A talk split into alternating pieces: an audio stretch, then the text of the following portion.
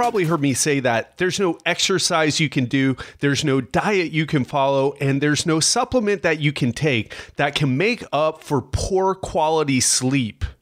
According to the CDC, more than one quarter of the US population report occasionally not getting enough sleep, while nearly 10% experience chronic insomnia. And we know that insufficient sleep is associated with a number of chronic diseases and conditions such as diabetes, cardiovascular disease, obesity, depression, dementia, Alzheimer's, low testosterone, the list goes on. And that's why I'm very excited to introduce you to today's guest. His name is Dr. Kirk Parsley, and he is a big advocate of sleep and the power of high quality sleep to optimize our health and performance. Another thing that's fascinating about Dr. Kirk Parsley's background is that he was a Navy SEAL and ended up working with the SEALs as a doctor specializing in how to optimize their health. And he's going to share with you what he found wrong with some of the SEALs. And as you probably know, the Navy SEALs are one of the most elite, if not the most elite force on the planet. And he's going to share with you how working with the SEALs and some of the problems they experience because of their high stress jobs and missions that they go on led him to learning about hormones, learning about how sleep affects hormones, and learning about how to optimize health because sleep forms one of the four pillars of health in Dr. Kirk Parsley's evolutionary medicine approach. And he's going to explain to you what evolutionary medicine is, how he got into this whole idea of merging ancient wisdom with cutting edge technology to help people feel, perform, and look their best. So enjoy this interview with Dr. Kirk Parsley.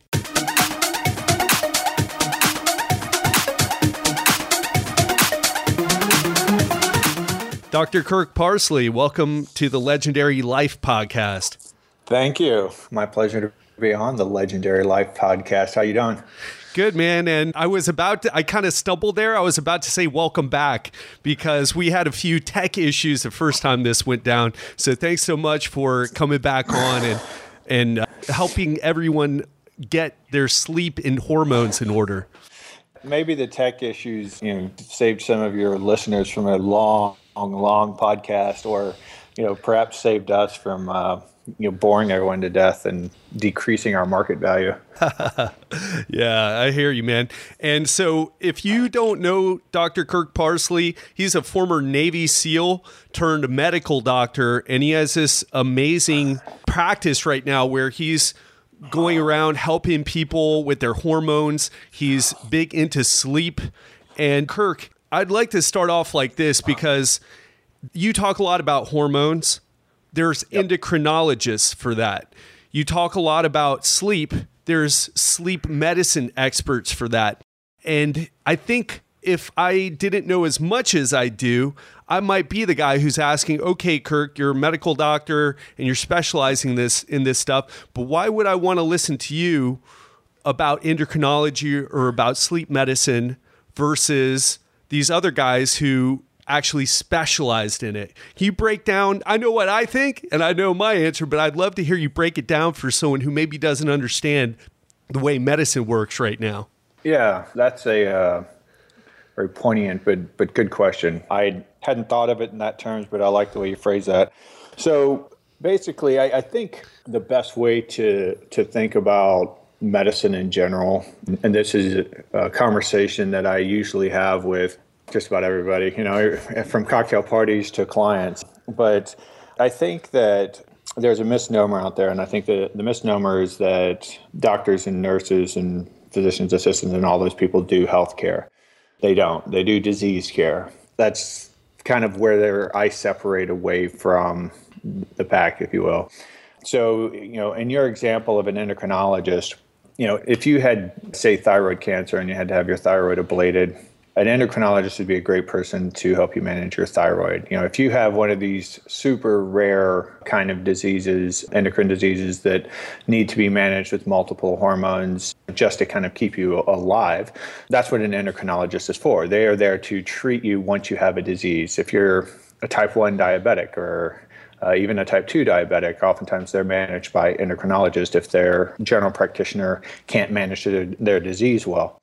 Sleep specialists, a sleep medicine specialist, they specialize in diagnosing and treating sleep disease. So, like obstructive sleep apnea or central sleep apnea or restless leg syndrome or any one of 85 or so different sleep disorders. So, again, these guys are doing disease care. So, if you think of I always tell people to think of your health care insurance just like you think of your auto insurance.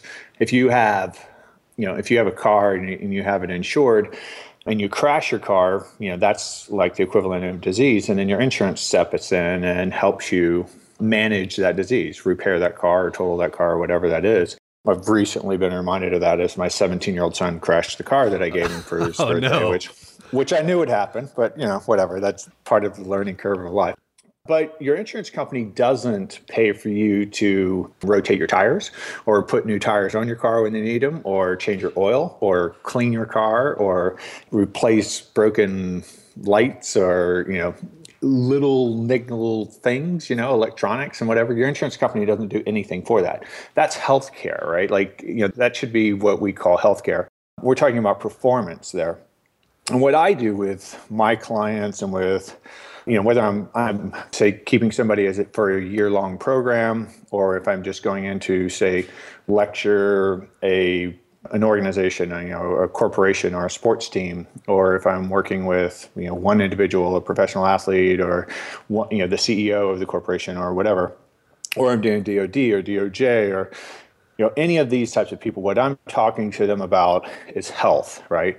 And i'm talking about optimizing performance. So to give the example of an endocrinologist, one of the big problems that I ran into with the SEALs, but I run into it with everybody now in the private sector, professional athletes, you name it, everybody, uh, I see this over and over again. We have all these, say, you know, let's call it 35 year old guys who have a testosterone level of, you know, like a total testosterone level of about 300 out of a bell curve that goes from 250 to 1100 an endocrinologist would say, You're normal. You're within the bell curve, good to go. Quit whining. Here's your bill. See you later. Whereas somebody who practices medicine like I do would say, okay, you're 35 years old, you know, you're six foot one, you're 240 pounds, you're jacked, you, you know, you have to, you're a Navy SEAL, you have to carry all this equipment and be able to throw your buddy with all of his equipment over your shoulders and run up over hills and climb walls and kick in doors and you aren't going to do that with a total testosterone of 300. I mean, you you are, and they do, but you're going to suffer a lot more than you should. So let's figure out why your testosterone is only 300. And keep in mind, the last thing that I do is actually give guys testosterone. That's the like that's that's when everything else has failed. Then I give people testosterone. But there's lots of ways to improve testosterone. You know, as one example. But we could talk about any hormone in the same format. And it all comes down to the you know the four pillars of health. There's sleep, nutrition, exercise, and stress mitigation. And until you've idealized or optimized those four things, you shouldn't even be thinking about drugs. So that's a really long answer of, uh, of how I separate myself out from disease care specialist. Absolutely, man. No, it's more more important that you do the talking than I do, or else uh, I should be on your show, right? You have right. a podcast coming out soon. I saw on your website. Yeah, we've been going back and forth of whether or not we're going to make that an audio or a video, and now there's an opportunity to make it into like a, a multi-channel, uh, multiple digital channels, multiple radio stations, and so forth. And I just, I just don't know yet. It's something I just haven't had time to develop, but something I definitely want to do. Awesome. Um, so if you're yeah. listening to this right now, Dr. Kirk Parsley is like blowing up all over the place, and he's going to be someone who's is someone you need to pay attention to if optimal health, if feeling and performing your best is something that's important to you. And of course, if you're listening to this show, then obviously it is, right? Because you know, having low sex drive, being overweight, and tired all the time is there's nothing legendary about that.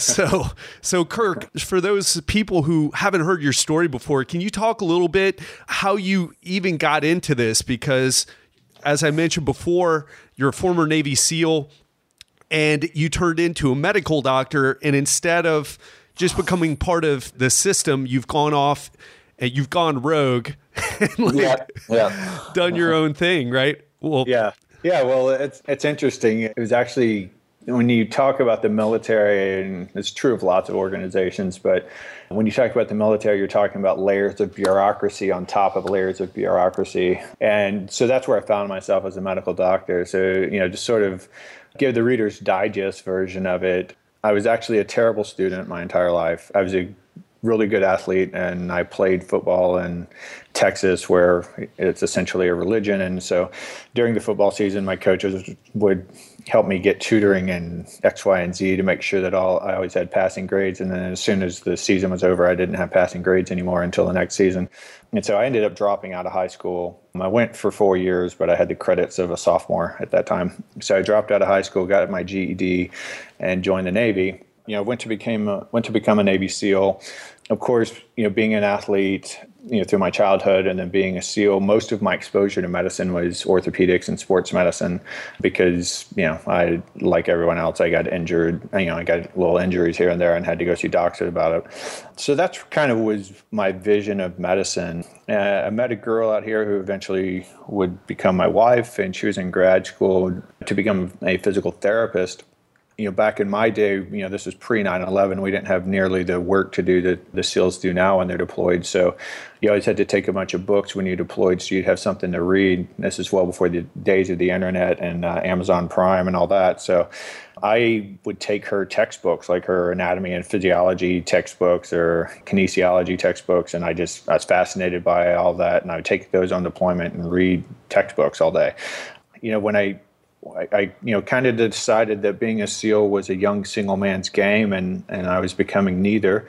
So I said, you know what, I'm gonna I'm gonna bail out. I'm gonna do something else with my life. You know, it's been a great experience. It's a great place to spend your 20s, but whatever, I'm going. So I thought I'd be a physical therapist. You have to give like you have to give like 2,000 volunteer hours to even apply to a PT school. Wow. So I started volunteering at this local sports medicine center out here called San Diego Sports Medicine Center. And, you know, that quickly turned into a job and, and I worked there the whole time I was in college, but it also quickly kind of taught me that I didn't want to be a physical therapist, that I, you know, that, that was a little too limited in scope and I wanted to do more.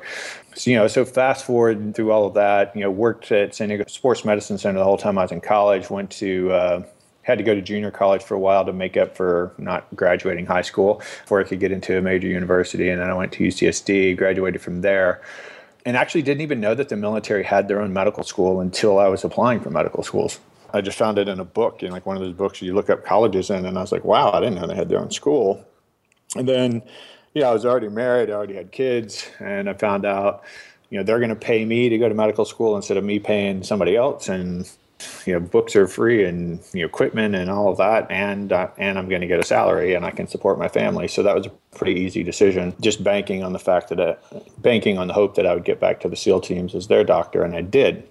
So I got back to the SEAL teams as their doc you know many years pass in between there but you know they're trying to keep this somewhat short. I got back to the SEAL teams and I, I got there at a, at a perfect time. This initiative they had been building for a few years to actually build a sports medicine center. And they, you know, I, I was obviously, I was the doc there, but I also had like this perfect background to do it. And so I was in charge of developing the sports medicine center. And, you know, we hired me and some, uh, you know, some other of the sort of healthcare staff and training staff. You know, we hired our very first nutritionist and we hired the very first athletic trainer and our very first strength and conditioning coach and you know all this stuff. And it was it was great. We just built this fantastic center uh, much like you would expect a professional sports team or at least a college team to have and then I was, you know, I had ortho rounds coming through there and pain rounds coming through there, you know. So now I was the dumbest guy in the room because I'd hired all these experts that we had pulled from professional sports teams and Olympic Training Center and like, you know, all these just fantastic people who were very specialized. And so, in true military fashion, when you don't know, Oh, you know, when you're the dumbest guy, they put you in charge. And so, yeah. so I then became the manager of all of these people. And, you know, so managing the center, you know, the SEAL, like my office was literally in this clinic, which was like half clinic and half gym. And so the SEALs would come in my office, and I had been a SEAL recently enough to where lots of my buddies who I went through training with and that I was a SEAL with, you know, I still knew, you know, and they're still in the SEAL teams. And they would come in my office and close the door and say, hey, man, let me tell you what's really going on. And the reason for this is just like any other sort of elite performance organization, there's, you know, there's very tight guidelines as to, as to what they'll accept for limitations on your performance. So obviously, like if you have a broken arm or something, they, you know, you can't go out on this mission with your crew because you have a broken arm. But you know, you keep backing that up, and it's like, okay, well, if you have this disease title, or if you're taking this type of medication, like you can't, you're you know, you're disqualified from your job. So they don't want to tell the medical profession anything. They just right. say everything's good. Every time you see a doc, great, I feel great, doc, no problems, everything's hundred percent. So they came in my office and they would say, "Let me tell you what's really going on." And it was all about the stuff that you had alluded to. You know, it was all about you know sex drive and mood and body composition and motivation and you know. you know, appetite regulation, concentration, mental focus, uh, memory. You know, they're just be like, I don't feel like myself. I feel like there's something wrong or something missing here. Right. Even and, though these guys are super active, they're young, they're already in the top special forces unit on the yeah. planet but something's going on. Yeah, and they don't know exactly what's going on because they don't talk to each other about this either. but they just feel like there's something a little off, right? And again, like I had this great sports medicine background, and I was planning to go back into orthopedic surgery as my residency, and I'm just kind of befuddled, and I'm like, I don't know, like, like I, I don't know why you're having all these problems. This doesn't make any sense to me. And one thing that was mentioned almost as an aside was that they didn't sleep very well, right? They didn't sleep very long, and they usually had to use some sort of drug to get them to sleep, whether that was a prescription drug, an over the counter drug, or alcohol as the drug, or all three. You know, you name it, they were doing it to get to sleep, and they weren't sleeping very well. They're waking up really early and then going, you know, I'll, I'll go to the gym, I'll work out really hard, and that will you know, then I'll be super tired tonight and then I'll sleep. And I'll say, How long have you been working on that plan? And They'll be like, You know, like five years. You know, like, oh, yeah, probably going to work today then. You know, like, so keep going. So, yeah, so uh, getting, you know, this is all sort of the circuitous way of getting to your question. But now I find myself in a position where I'm talking to guys about all of these potentially disqualifying things, right? When you start talking about mood and you know mood and emotional affective disorders, like you're talking about psyche, you know, psychiatric diagnosis, where even and like something like an antidepressant requires another layer of bureaucracy to judge whether or not you're now qualified to do your job.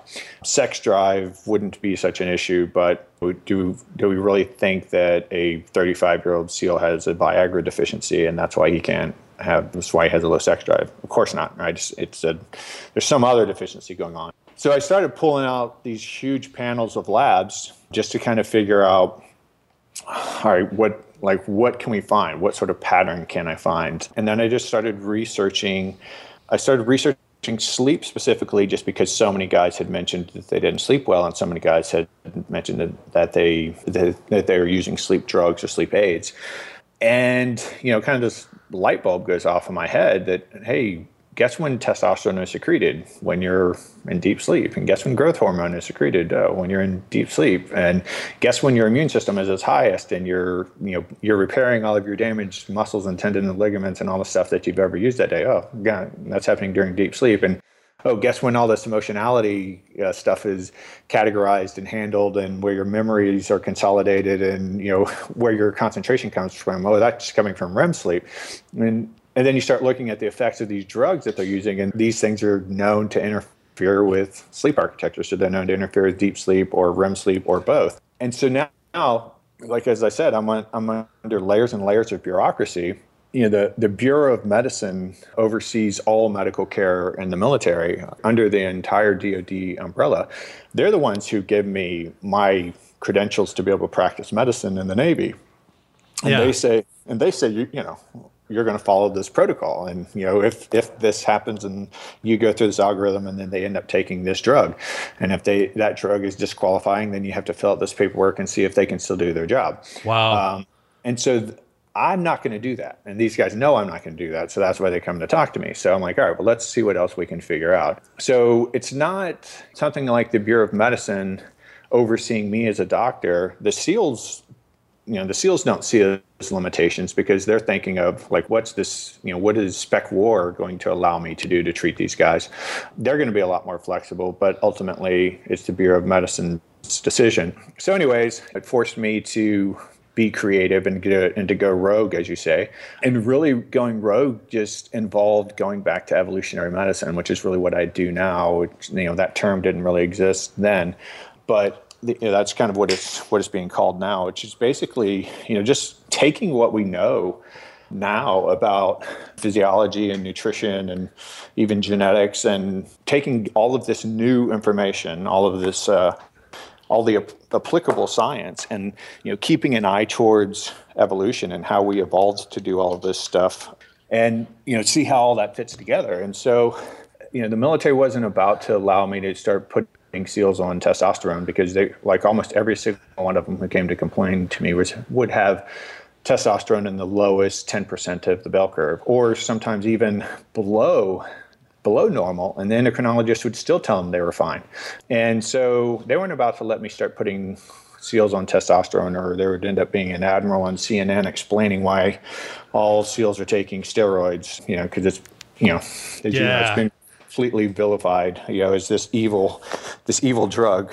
yeah, it's either guys are taking way too much when they're not addressing their lifestyle, or we're looking at athletes who are, yeah, it's just a, a mess in the media. Yeah yeah, it's a mess. I mean, it, it's really a completely laughable thing that this, you know, this hormone that's produced in you know in every mammal on the planet, you know, you know that we've we've had in our bodies since the onset of puberty, both men and women, is is somehow on par with like cocaine and heroin and and crack and all this stuff. So, uh, so anyways, for another uh, podcast, that discussion, yeah, right? Yeah, something for a different time. But so I said about basically saying, all right, how can I improve some of this stuff without drugs? And the you know the very first thing that came to me is, well, let's get these guys sleeping and let's get them off of the sleep aids and then see what happens okay revolutionary concept you know let's do something like we more like we evolved to do the, you know, most of these guys were eating pretty well like uh, most of these guys listened to Robb Wolf's podcast um, sort of in its heyday not that it's not still you know going really strong today but you know when he was really sort of blowing up and these guys, you know, they were all eating really smart. They were all overtraining, and they always will. That's just the lifestyle. But nobody was paying any attention to sleep, even though you know Robb was doing a great job of talking about sleep. Everybody just kind of let that go in one ear and out the other because they didn't want to hear that part, and they still don't by and large. It's very unpopular. Yeah, it's the the chemicals in our environment and the GMOs that are really screwing up our uh, hormone levels, right? And right. It's not you staying up late at night, like yeah. in researching that stuff on the internet. Yeah, it, yeah. It's not the fact that you've been sleeping five hours a night for the past twenty years. That has nothing to do with your hormone issues. Yeah, I, I, agree. And the endocrine disruptors, you know, that those things are are problematic, but you're not going to escape them. Like to say you're going to escape plastic is okay, laughable. Like you you couldn't go find a deserted island and and not find. Uh, you know, endocrine disrupting chemicals in, in the water and plants there. But, anyways, uh, that's a, a, digression. So, yeah, so I, I really started working hard on getting these guys off of sleep aids. Now, the problem with with this, and and I don't ever say that these guys were addicted to sleep aids. I think that term is a little too harsh. I think that they were accustomed to it, and that it, it was culturally normal, and it's what everyone did. And by and by and in some instances they had to have them like they had to have sleep drugs if you wake up at you know seven o'clock in the morning and at nine o'clock in the morning they come and say hey we got a tasker and we're going out you know tonight at 2 a.m so if you want to get any sleep for the next two days now's your time to sleep and you're wow. like well I just woke up. So, you know, what, what am I going to do? Okay, I'll go take a couple of Ambien and I'll, you know, I'll get, you know, four more hours of sleep and I'll get up and start getting ready for this op or whatever. So, traveling across multiple time zones or whatever. So, like the things that sleep aids were designed for, these guys, that's how it all started. But then it, it just came to where these guys needed them. And especially when they came home, they needed them even more than when, when they were deployed. And that was, you know, whether you're talking about prescriptions, again, like Ambien or Lunesta, or if you're talking about over the counter stuff like Benadryl, or if you're talking about just using alcohol, or you're, you know, again, any combination thereof, these guys were doing it, especially when they were home.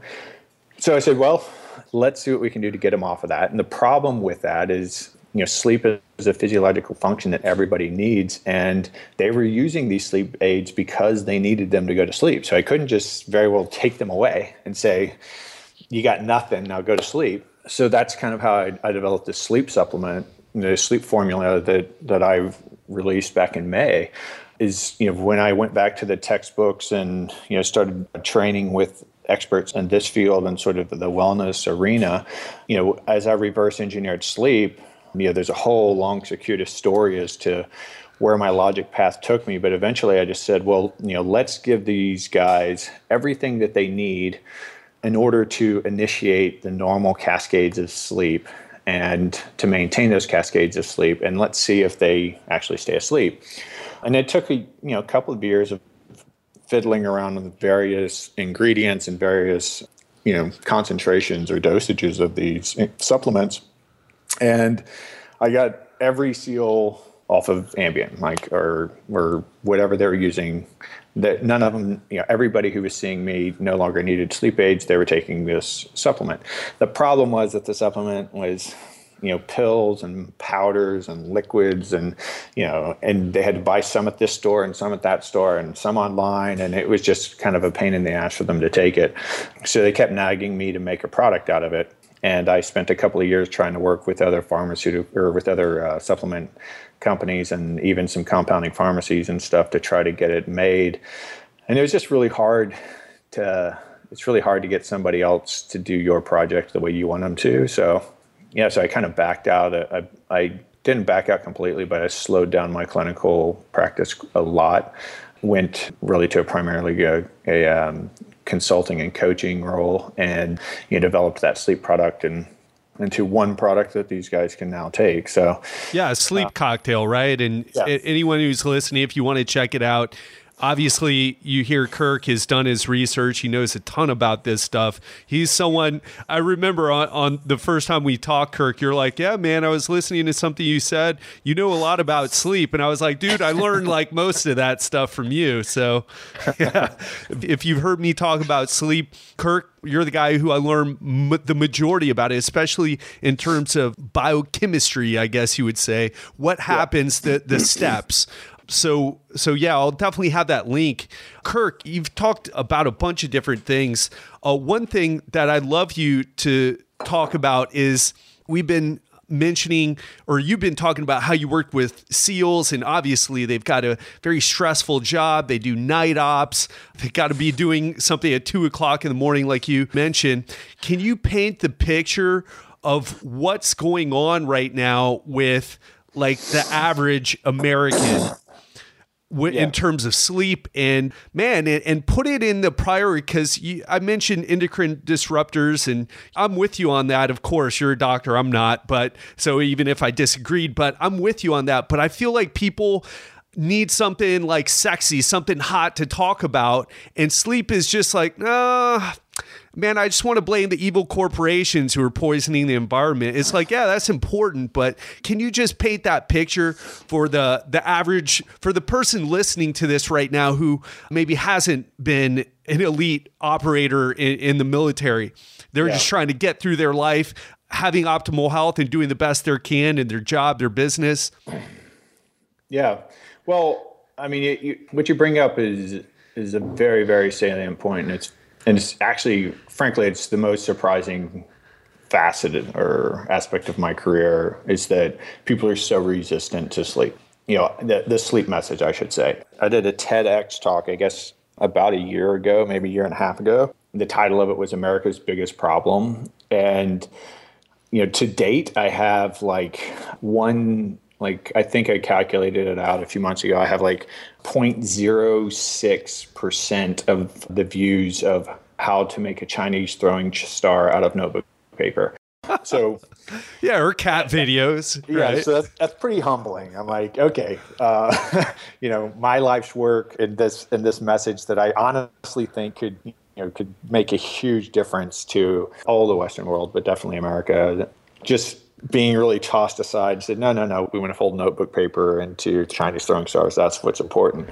So, anyways, as you say, like it, people are looking for something sexy. They're looking for something revolutionary. They want some kind of gadget. They want some sort of elixir. I always like my my thought was, oh, well, this this will be easy. Like I'll just show them the biochemistry of this, and they'll say, oh, that's that makes sense. I'm going to go sleep, and it and it should be like selling sex, right? Just like it's a normal physiological function. It feels good. You don't need any special equipment to do it. You know, like why wouldn't everybody just jump on board? And I can tell you that you know, I started this with with the seals, and I thought it was a seal specific problem, or at least kind of a, a high end performing problem. Yeah, all the CEOs that say they only yeah. sleep four hours. Donald Trump. Yeah. yeah, yeah. And so I thought, you know, okay, this is this is a problem that's created by people who want to drive themselves extra hard to be the elite performers. And then once I got out of the military and I started doing more you know more clinical practice and more private practice stuff everybody's suffering from the same thing. You know i, I got invited to do this all day training for over in germany for all these people who uh, are in charge of the education and, and, and counseling for de- deployed military families so you know they were overseeing basically the school system and they wanted they wanted me to talk about sleep and the effects of sleep on adolescents and sleep deprivation and you know their gaming and their iPhones and all that kind of stuff. You know, I started. I was like, okay, I'll do it, but I mean, it's not where my expertise lies. Uh, you know, this was three three years ago, maybe four years ago, and now I'm like, you know, once I once I started looking into that, I'm like, okay, well, 15 year old high school students had the exact same problems as Navy SEALs. Their mothers that are dragging them out of bed and, you know, schlepping them to school and back and forth to their soccer practice and all these activities, their mothers have the same problems. Their fathers have the same problems, whether they're running a drill press or they're the CEO of a Fortune 500 company.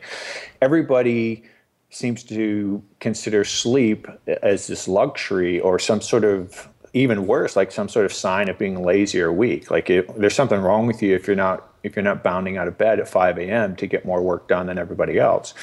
And you know, as you say, people are really resistant to it. And I can go through and I show them the physiology and, and the difference with the seals is although you know oftentimes their sleep schedule is externally driven there is a significant amount of time where they can control their sleep and what it comes down to comes down to is prioritization. And so I could get up on the stage and lecture these guys about how testosterone and growth hormone are produced while they're in uh, deep sleep. And if they're drinking themselves to sleep and using sleep drugs, they aren't getting deep sleep, which means their testosterone is low. Means their growth hormone is low.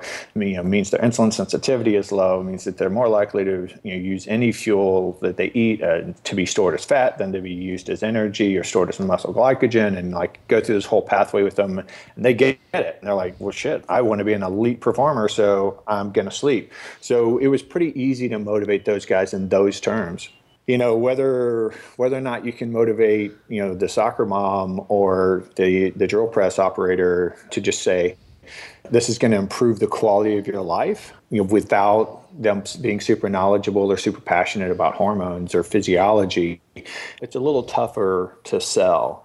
And unfortunately my biggest problem is that you know, I'd say I really started studying this stuff in earnest, sleep in particular in earnest. I, was, I started getting to the hormone dysregulation, dysregulation a few years before, but uh, sleep in earnest really since 2009. So it's about six years of that, going on maybe seven years of that. The more I learn about it, the more I cannot find anything that sleep just doesn't seriously impact. And that's the worst sales pitch in the world is to say, I have this one thing that will make everything better. Yeah, that's what they say. Yeah. Un- unfortunately, it's true. Like when I talk about enhancing performance, and you mentioned it earlier about people who want to perform better, being on, you're listening to your show.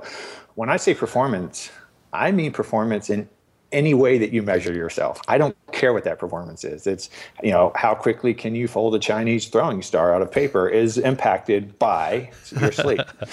how much weight you can lift, how fast you can run, how quickly you can organize folders if in a filing drawer, uh, how fast you can type, how well you can remember your task for the day, how clear your decisions are, how good your willpower is, your emotional connection with your spouse, your communication skills, your body composition, your appetite regulation, everything is not only impacted by sleep, but hugely impacted by sleep. And nearly like almost all those things, you could say the majority of it comes from sleep. Yeah. And it's just incredibly powerful. And I'll tell you, it's something that was the missing component for myself as well. Although I'm I'm no seal by any stretch. I, have done a lot of martial arts training, Brazilian Jiu Jitsu and MMA in particular, and doing a full time personal training business as as well. And just I was working out hard and doing everything that I thought I was supposed to do, and yet I was having all these problems around 30 years old. And you know, I, it was when I really got into the whole idea of sleep, especially with some of the the trauma that I've been through, losing my sister, my brother, and I, I basically have had messed up sleep cycles since I was 19 and didn't even know it. So if you're listening and you have any type of issues, psychological, emotional, being overweight, everything that Kirk just ran through, this is something that is vital to your to your success in every area of your life. I mean, there's just nothing around. What I say, Kirk, and maybe this, I think you'll agree, is there's no pill you can take, there's no exercise you can do, there's no diet you can go on that can make up for sleep deprivation. And I'd yeah. love. And there's no there's no biohacks either. You know, everybody, everybody, wants to bio- polyphasic sleep. Yeah. Right. And I tell everybody, especially people that I, you know, that are clients or mine or, or people that I coach or consult with or eh, whatever, I always give this metaphor of there being four pillars of health, like I alluded to earlier. There's sleep, there's exercise, and that doesn't technically need to be exercised. If you're not athletic, I don't like to scare people off we call that activity. You, but you have to be active to be healthy. You have to get sleep to be healthy. You have to have good nutrition to be healthy, and you have to be good at managing your stress. That's becoming more and more more and more powerful, more and more important. And I think that's coming to awareness now. That's kind of like the new one that's really sort of popping up is how do you manage your stress in this constant information and stimulation overload that we run into, you know, that we live in. And there we're talking about balancing autonomics and so forth, which, you know, we could get into if you wanted to. Um, but basically, you know, maybe this when I have you back. Yeah. yeah. Um, so I tell people, you know, think of those four pillars of health as the same as being four, you know, the four tires on a car if you're running around on three tires and you just like you just simply or you know maybe you have one of those little donut spares on one one of it's one of your wheels because you're sleeping five hours a night or six hours a night or whatever. So it, that pillar isn't completely gone. But you know if, if your buddy pulls up to you know to your house and you're out in your front yard and your buddy pulls up in his car and he's got one wheel off of his car and you know he comes grinding up to your house and he's like hey man I think there's something wrong with my car. You know, this, uh, I think maybe the fuel system, like I got some bad fuel or something, or there's a fuel filter clogged, or, you know, something's going on, maybe the onboard computer, but the performance just really doesn't seem to be there. That's kind of like going into a doctor and saying, hey, you know, I'm really having issues with my sex drive. And the doctor will put the new fuel filter on, which is like Viagra, right? Um, sure. But obvi- you know, it's obvious when you give that metaphor that, well, let's put another tire on your car first and then let's see how the performance goes right? And that's that's the same thing. So that's really what i'm doing when i work with clients is i say you know let's get all four pillars aligned. You know, let's strengthen them and you know get them all built up as well as we can. And then we'll look at complaints. You know then we'll look and see is there something that's not correcting by correcting these four pillars? And almost always the answer to that's no. Like everything usually comes back into line just by correcting those four pillars. But I'm not, um, you know, I'm not naive, and I realize that people have built their lives in a certain way to where some things are beyond their control and maybe they have to work night shift and so that sleep pillar is always going to be a little weak you know or they travel a ton and so the sleep pillar it not only is the sleep pillar maybe weak but the nutrition pillar is harder to do as well and the activity you know pillar is even harder to do with travel schedules. So there's ideal and there's reality. And then where supplements and pharmaceuticals come in or hormones come in is, you know, hormone therapy comes in is is to bridge that gap between whatever your best reality is and whatever optimal is. You know, let's still get you to optimal, but by all means, let's correct as much of it as we can through lifestyle. And there's lots of reasons for that. Uh, there's lots of reasons to do it that way, but that you know that's the foundation of what I do. Yeah, and and that's such a great point. So if you're listening right now and you're you just can't think about your sleep, how good is it? How much do you have? And what the quality is, right? Because that's important too. You're uh, known as your sleep architecture, right? And right. then your activity levels or exercise. How are your gains and how frequent are you exercising? Then nutrition and then stress. And if you're down on all those, you're just you, you know you're just not going man, you're just not going to be performing in life very well, whether you're trying to be an awesome dad or an awesome business owner, whatever it is for you. Kirk, you talked about the sleep cocktail that you've come up with. Let's break down some practical steps or what you would say to someone to get this area handled. Okay. So, the first thing that I always tell everybody is that the most important aspect of improving your sleep is prioritizing sleep you can read about this in any kind of self-help book you want from you're ranging from the spiritual to you know building a business. You can look back at uh, napoleon hill's book you know think and grow rich. Like you know all of these all of these things share this this concept in that whatever you focus on will expand. Like wherever you put your attention that area of your life will expand and improve and grow. So if you say, well, you know, the Doc Parsley guy says I need to sleep, so I'm going to put that on my to-do list along with all these other you know, 47 things that I need to do every day. That's probably not the level of prioritization that's going to give you the, the growth. So what I tell everybody to do is, you know, first of all, let's just convince yourself that this matters. I don't know how many 30 day challenges I've seen out there in my lifetime with all, you know, from internet to, to television, all these 30 day challenges, right? Well, I say just give me seven days. Give me one week where sleep is your priority. And whatever that means, like whatever you have to change around in your life. And I'm not asking you to do this for eight days or nine days or 10 days, just seven days. Like at the end of the seven days, no matter what, you can go back to the way you're living.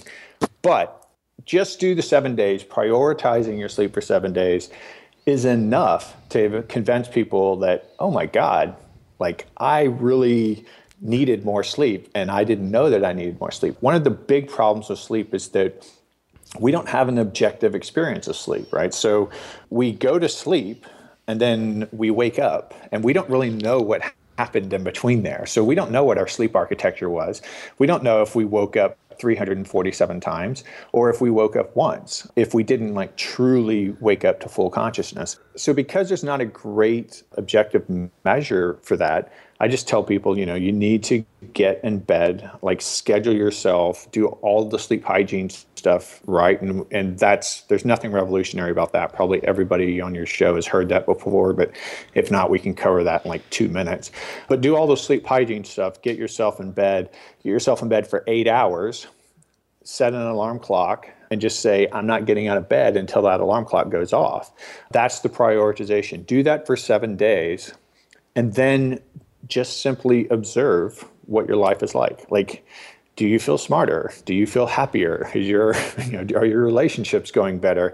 Are you performing better at work? Are you performing better in athletics? You know, do you hurt less? Does your, you know, has your body composition started to shift? You know, like anything that you measure yourself by, I guarantee you is going to be noticeably different in those seven days, by the end of those seven days at least, if not right away. Like some of it will be the next day. You'll be like, oh, wow I felt really good today. I felt. What have I sharp. been doing to myself? That's how I yeah. felt. I'm like, why haven't yeah.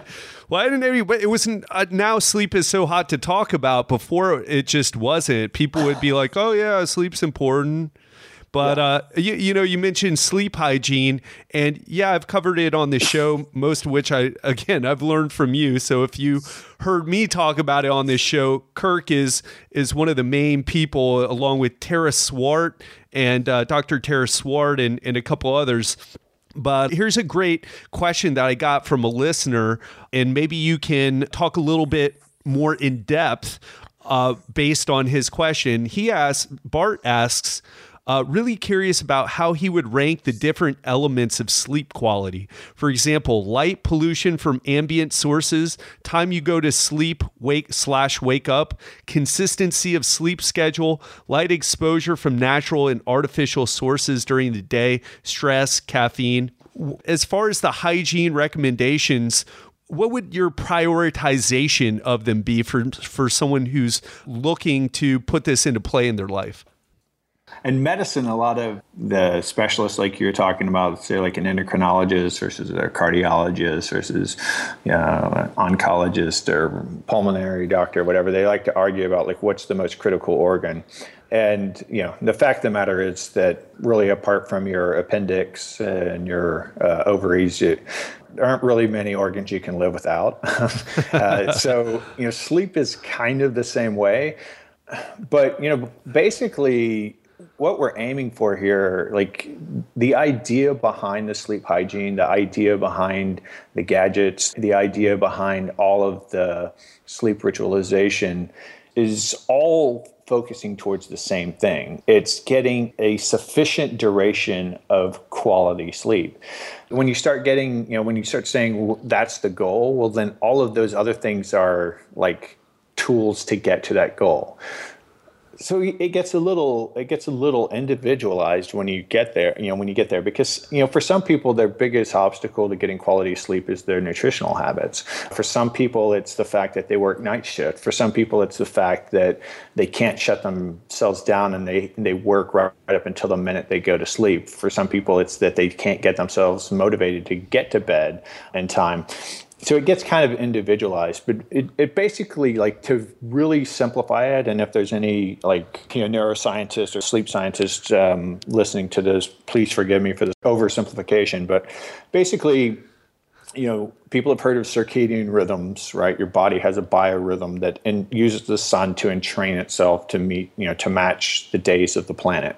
That's completely arbitrary. It has nothing, you know, that's just something we evolved into. There's no reason that it needs to be that you need to sync to the sun, other than you know that's how we live as a society. Is we we do stuff during the day and we sleep at night, uh, but you know to get yourself ready to go to sleep is just as important as getting yourself in, in bed for the proper duration, right? So, all of the sleep hygiene stuff, stress is part of that. Like mitigating stress is part of that. This light saturation that he was talking about, that's part of it. Like everything really matters equally. Whatever you can like whatever metric you can kind of fiddle around with that allows you to sleep more. So, you know, let's make this really simple and say you're giving yourself eight hours of sleep. You know, you're giving yourself eight hours of time in bed with the lights off and, you know, effectively putting yourself in a condition to be able to sleep. There's two things going on. There's circadian rhythm. Is your circadian rhythm matched to where you're likely to go to sleep during this time? Yes or no, we, and we'd have to go through down a lot of rabbit holes for that. But that's what the light saturation is primarily about. Mm. The other thing is, is your neocortex. So, like when we think of the human brain, like the picture of the human brain that we all think about with all those big sulci, those big wrinkles, and the you know sort of fleshy looking aspect that brain that's you know the big human brain that makes us smart is how we interact with the environment. So we're sensing the environment and we are interacting with the environment through this what we call neocortex. And we're making decisions and we're thinking and we're planning and all that crap is going on in the neocortex. If the neocortex is super busy we can't go to sleep. Those are really the two things to talk about really. It's like are you doing everything you can to be entrained with the sunlight and getting the good quality of sleep, uh, putting yourself in bed for a sufficient number of hours and during the right hours. And then are you slowing down your brain enough to be able to get good sleep? Yeah. That, yeah. I mean, and that That's a short, straightforward answer, Kirk. Yeah, and and everything matters to get there, right? So like, yeah. like all of those things matter, and so you know you have to kind of figure out where you're falling down on those. But the really simple thing, the really simple answer is that you need a sleep ritual, just like a little kid needs a sleep ritual. There's a reason that all little kids have sleep rituals. It's because kids don't go to sleep if they don't sleep well if we don't give them the sleep ritual. Guess what? Grown-ups don't either. but for some reason we think we become immune to that that need or you know that that becomes superfluous as we get older and that's not true. So you need a sleep ritual and that sleep ritual is doing several things. It's decreasing the light exposure in your eyes, which is what computer programs like f.lux is about, or wearing blue blocking glasses, or dimming the lights in your house, or buying the special light bulb in your house that don't have blue light. All of those types of things, that all that light saturation stuff, that's part of your sleep ritual but also winding yourself down doing some sort of breathing technique, doing some sort of meditation technique, doing some sort of you know stretching, relaxation. It doesn't matter, but whatever it is, it's going to slow down that neocortex and allow you to go to sleep. And then whatever you can do to prep your, your neurochemistry by decreasing the light in your eyes to allow those cascades to go to sleep. Nutrition plays a part in there, exercise plays a part in there, and all that. But those are the like if you want to deal with sleep as its own pillar like that's the thing those are the two things to think about right there. Yeah and that's going to take some eh, self experimentation playing around to see what works best for you and what affects you more. I feel like sound and light i'm particularly sensitive to and if i don't get that handled i'm okay falling asleep as long as i get that handled that my mind doesn't usually my neocortex is not usually like out of control. No, that's that's a great answer, Kirk. And everybody wants like a straightforward, simple answer, and sometimes they're just uh, it really needs to be a holistic approach, like you mentioned. Kirk, I, I, got another. I know we're coming up on an hour here, and and uh, you've got to run because you're super busy dude and it's the day after Thanksgiving. But I have another question here. You mentioned already there's not really a great way of measuring our sleep. You, you mentioned something like that. And I got another question from a listener, and uh, Desmond asks I just started using the sleep cycle app. How accurate are they when it comes to recording sleep? And he goes on to say, I like that it wakes me up inside of a 30 minute window. It mm-hmm. waits until I'm in my least deep sleep before it wakes him up. What do you think right. about that? And are there any things that you think are better? So, my feeling on those sleep so what, what he's talking about was that's actually one of the original sleep apps, and I think the I think there is a clever aspect of that. Waking you up in lighter levels of sleep just uh, tends to make you feel more refreshed and more motivated to get out of bed doesn't really obviously do much to to improve your overall time in bed or or the quality of your sleep. It, it's just trying to wake you up at the at the right time to where you'll feel the best when you wake up. But what these things are doing is something called actigraphy, and so they're really using movement to judge how much sleep you're in, like what level of sleep you're in. So when you're in stages three and four of sleep, what we call slow wave sleep or deep sleep or delta sleep, you're not paralyzed but your body tends not to move very much. When you're in REM sleep, your body is actually paralyzed, and that's when you're doing most of most of the dreams that you remember. That's happening during REM sleep, and we think that's when a lot of the emotional categorization of events and um, you know, sort of working out psychological problems, even subconsciously, is probably happening during this dream state.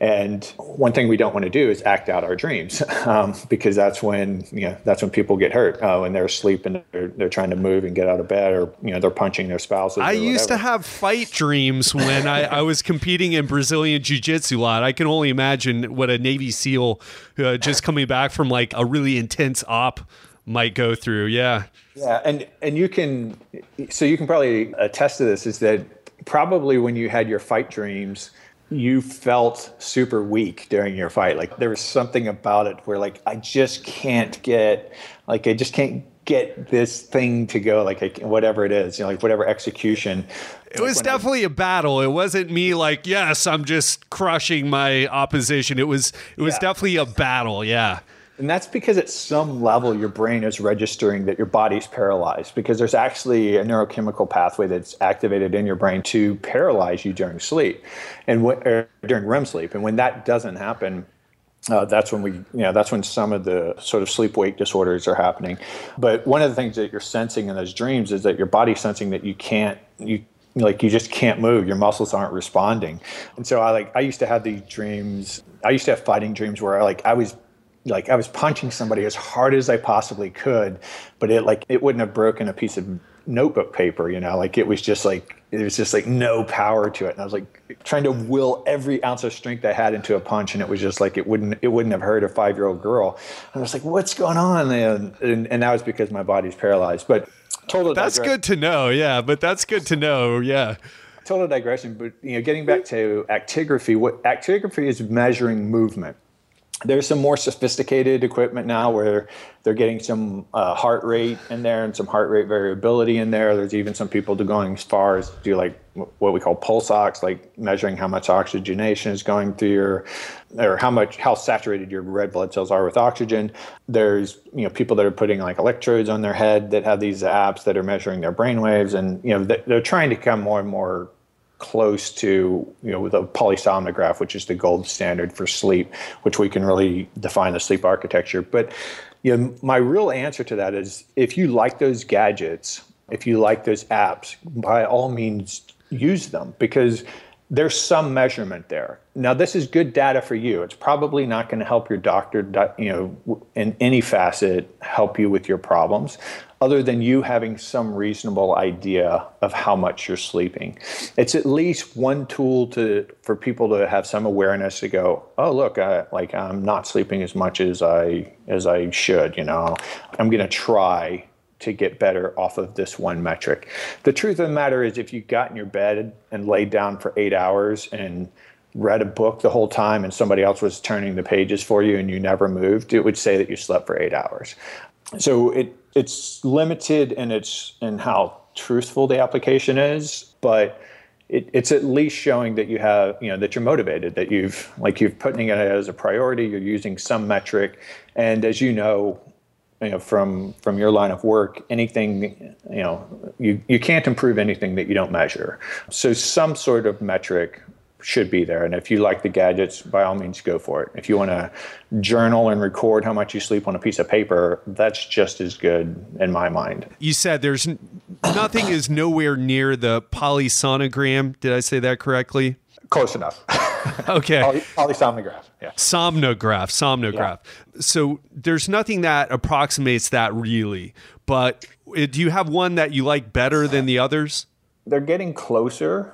You know, they as I said, they could be fooled, but for the most part, they are getting better. I I don't have like a very a super strong preference towards any one thing. I I say it totally depends on how how much you're wired that way. There's one called the Omegawave oh yeah, that's uh, it's HRV, but it does yeah. sleep as well. Yeah. So and and that one is the one that actually measures brain waves and HRV and actigraphy, and so now you're getting super close to the polysomnograph. Like that's like that's probably the pinnacle of gadgetry out there as far as what I know right now. But something, you know, like a, a Fitbit or a Jawbone or, you know, those things that, that are just purely actigraphy or even the apps that you can put on your phone and then you put your phone under your pillow or whatever. Anything is better than nothing. I don't think that there's one that I would say, oh yeah, absolutely use this one because it's going to it's going to get you to your goal faster. What's going to get you to your goal is is taking this stuff seriously. Yeah, so true, Kirk. And I love what you said there that if it motivates you to take it more seriously, if having an app or some sort of measuring device motivates you to take it more seriously and gives you something to measure, it's better. Then it's a good thing, and, and it doesn't need to be a polysomnograph uh, yeah. level. So, Kirk, man, this has been an awesome conversation.